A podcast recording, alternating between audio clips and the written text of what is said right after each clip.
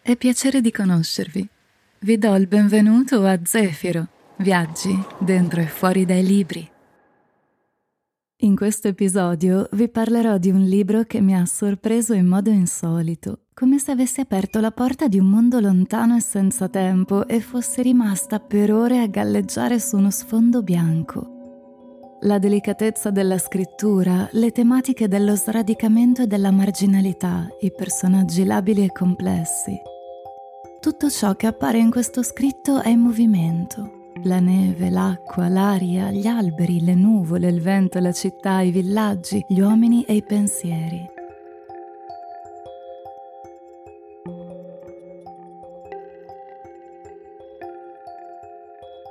Ci troviamo in Unione Sovietica a metà degli anni Ottanta, su un treno che partendo da Mosca si muove lento e inesorabile attraverso la Siberia, fino ad arrivare in Mongolia.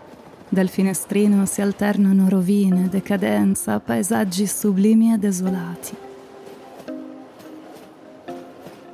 A bordo una ragazza finlandese taciturna in cerca di solitudine, con il desiderio di allontanarsi dal passato e da una storia finita male, sceglie uno scompartimento vuoto e silenzioso della linea ferroviaria transiberiana. Così inizia l'immersione senza ritorno nella scrittura poetica rarefatta di Rosa Lixum in Scompartimento numero 6.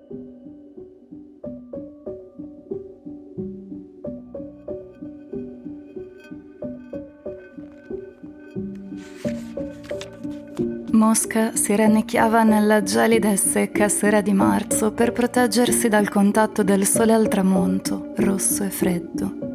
La ragazza salì sull'ultimo vagone in coda al treno. Cercò il suo scompartimento, il numero 6, e tirò un profondo respiro.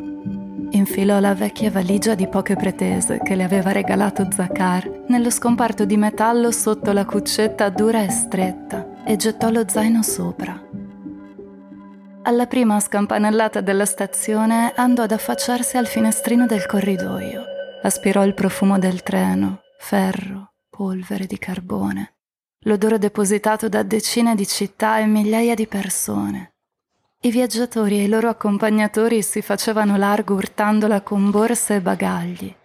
La ragazza sfiorò con le dita il vetro freddo del finestrino e guardò il binario. Quel treno l'avrebbe condotta attraverso villaggi abitati da deportati, attraverso città aperte e città chiuse della Siberia, fino alla capitale della Mongolia, Ulaanbaatar.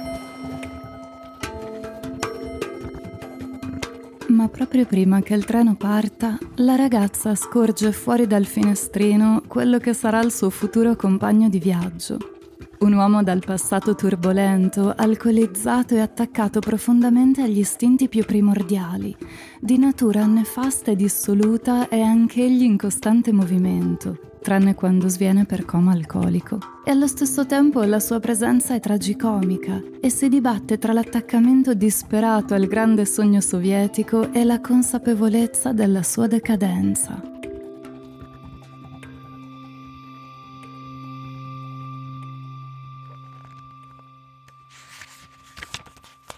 Quando l'orologio diede la seconda scampanellata, vide arrivare un uomo robusto con orecchie a sventola, che indossava il giaccone nero imbottito usato in genere dagli operai e un colbacco bianco ermellino. Lo sguardo fisso a terra, l'uomo voltò le spalle al vento gelido, si rigirò tra le dita una Belo Morcanal, la portò alle labbra, l'accese, l'aspirò per un attimo avidamente poi la schiacciò sotto la suola della scarpa e rimase lì fermo a rabbrividire. Alla terza scampanellata salì sul treno. La ragazza seguì con lo sguardo la sua andatura ondeggiante nel corridoio, sperando di tutto cuore che non fosse diretto al suo scompartimento. Speranza vana. Questo essere dal carattere violento e dal costante farneticare misogino riempie lo spazio tra i due con i suoi incessanti racconti di conquiste sessuali e miseria coniugale, facendo avance moleste e innescando un forte contrasto con il silenzio e lo stoicismo della ragazza, che inizialmente cerca di farsi spostare di scompartimento, ma il suo tentativo di corrompere la responsabile della carrozza si rivela inefficace, poiché su questo treno le regole vanno rispettate, o per meglio dire, la mazzetta non sembra essere stata sufficiente a persuadere l'autorità. Inizia così un viaggio in cui paesaggi e ricordi ovattati dalla neve scorrono sul finestrino, mentre l'incontro improbabile tra i due passeggeri va acquisendo tinte crude e inattese.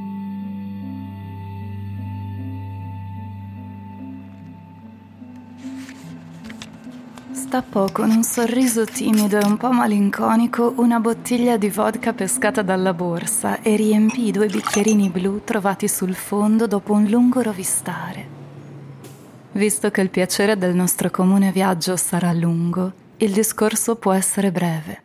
Al nostro incontro, all'unica vera nazione del mondo, l'Unione Sovietica, che mai perirà. Trangugiò tutto il bicchiere in un solo sorso e addentò una succosa cipolla. Continuò a osservarla di sottecchi.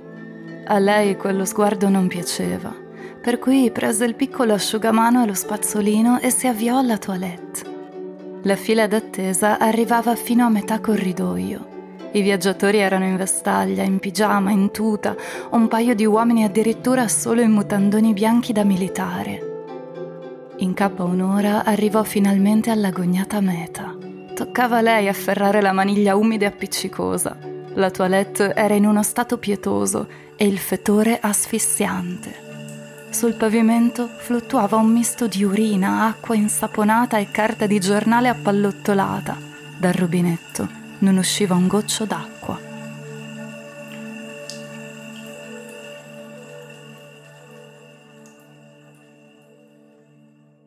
La ragazza, al contrario dell'uomo e di tutto ciò che intorno a lei si muove, sembra invece come bloccata in un'immobilità senza tempo.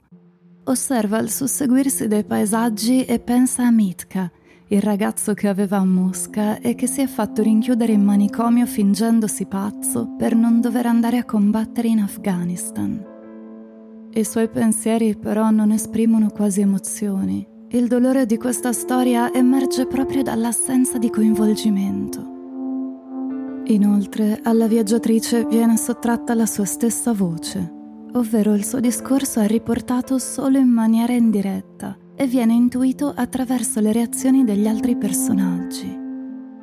Dopo poco è destabilizzante realizzare che, mentre i monologhi dell'uomo trasbordano dalle pagine del libro, non abbiamo ancora sentito la voce della protagonista e probabilmente non la sentiremo proprio. L'autrice sembra qui fare una scelta a più strati, che mette in scena nella prosa sia la distanza della ragazza da se stessa, sia il modo in cui le voci delle donne non vengono ascoltate o sono semplicemente ignorate. Anche il fatto che il suo nome non sia rivelato contribuisce a questa rappresentazione. L'identità che le appartiene è stata oscurata dal suo stesso dolore e dal mondo in cui si trova a vivere. L'uomo invece non ha peli sulla lingua. Poco dopo il loro incontro, le chiede senza mezzi termini se per caso è una puttana.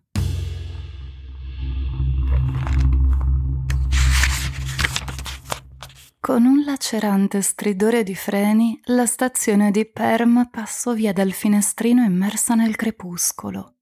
La ragazza gettò un rapido sguardo all'uomo che nel sonno si lamentava, sospirava, tremava e borbottava. In corridoio risuonò la voce di Arisa. In questa città non c'è altro che soldati sbronzi. La ragazza vide il vento litigare con i resti di uno scatolone strappato che volteggiavano sopra le rotaie vuote. Un cane macilento, dalle dimensioni di un vitello, leccava l'acqua marrone di una pozzanghera di fango quasi del tutto ghiacciata. La locomotiva lanciò un fischio acuto e il treno accelerò, lasciandosi dietro Perm, l'ultima città prima degli Urali. Nel riquadro del finestrino passavano ora treni che sfrecciavano nella direzione opposta, ora magazzini, depositi, capannoni, fabbricati in costruzione o in demolizione. Luce, ombra, baracche, recinzioni, linee elettriche, fili che si incrociavano all'infinito, ferraglia, paesaggi deturpati, luce, ombra, natura selvaggia e una vecchia locomotiva che correva nell'altro senso. Ora non provava più angoscia. Ricordava la definizione dell'ospedale psichiatrico data da Mitka, un luogo dove perfino i pazzi corrono il rischio di impazzire.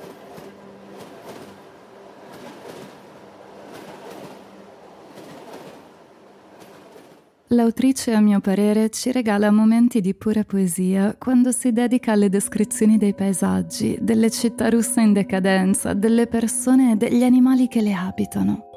Queste rappresentazioni estatiche di dettagli osservati da vicino accostano il bello al banale, il brutto al sublime. Vengono riportate con un sottostante senso di perdita, eppure sembrano contenere allo stesso tempo un barlume di speranza e fervore. A volte rasentano il surreale, altre invece si concentrano sul ritratto dettagliato di una Russia zoppicante e impoverita, ferita dalla guerra fredda e dalla guerra in Afghanistan, ma in qualche modo sempre in movimento.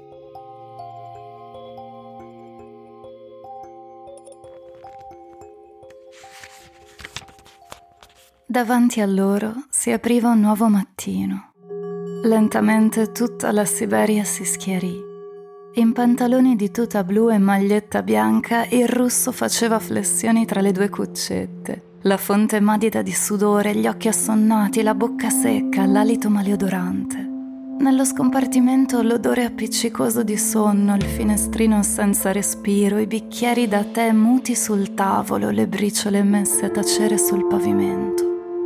Davanti a loro si apriva un nuovo giorno con i suoi boschi di betulle gialle sotto la brina, le sue pinete nei cui anfratti si aggiravano gli animali, le sue torbiere ondulate sotto il manto di neve fresca, le gambe bianche di mutandoni che sventolavano, i suoi peni flosci, le fiche, le tope, le tipe, le sue ampie camicie di notte di flanella a fiori, i suoi calzini di lana, i suoi scialli, i suoi spazzolini da denti scarmigliati, la notte sfreccia attraverso l'oscurità e sbiadisce nella penombra del mattino.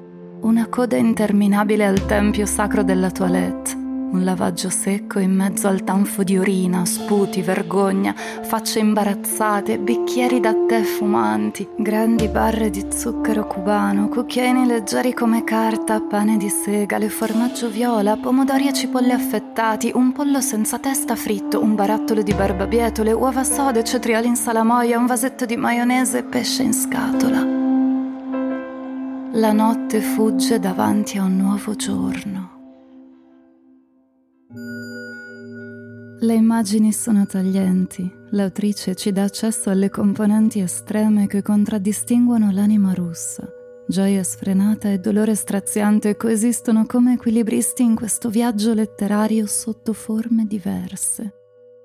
Rimane da chiedersi se magari con l'aiuto improbabile del suo compagno di viaggio, l'indole finlandese e malinconica della ragazza non ritornerà in movimento insieme alla neve, l'acqua, l'aria, gli alberi, le nuvole, il vento, le città, i villaggi, gli uomini e i suoi pensieri.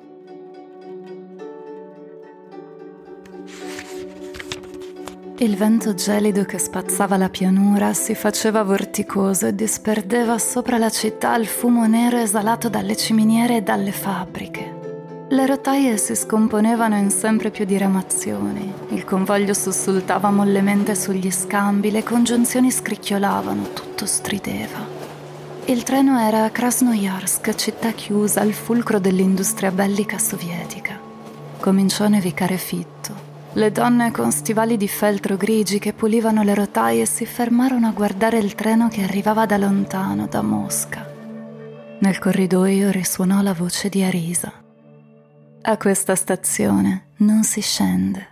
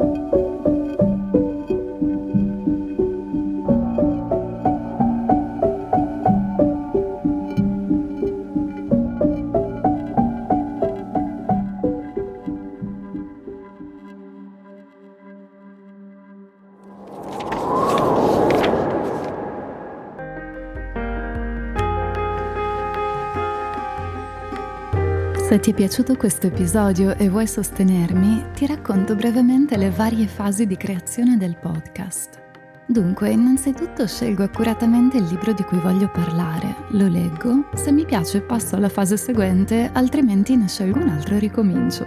Una volta trovato il libro giusto, mi occupo della scrittura dell'episodio, selezionando anche i passi originali del testo che voglio inserire. Dopodiché mi dedico alle registrazioni, sia della voce narrante sia degli effetti sonori, che vado in giro a catturare con il mio recorder. Poi mi metto a comporre le musiche ispirate al libro e al paese in cui si svolge il racconto. Di solito inizio al piano e poi mi sposto nel mio studio di registrazione casalingo e inserisco altri strumenti ed effetti sintetici e non. Infine arriva la parte più complessa, ovvero mettere insieme il tutto, voce, musica, effetti speciali, quindi montaggio, mixaggio e vari ed eventuali. Se vuoi darmi una mano, anche solo con un piccolo contributo, puoi visitare la mia pagina su buymeacoffee.com slash zefiropod0 dove potrai anche avere accesso a contenuti speciali e dietro le quinte. Oppure potresti lasciare una recensione sulla tua piattaforma di ascolto preferita e condividere il podcast con anime affini che pensi possano essere interessate. Grazie per il supporto e per avermi ascoltato fin qui.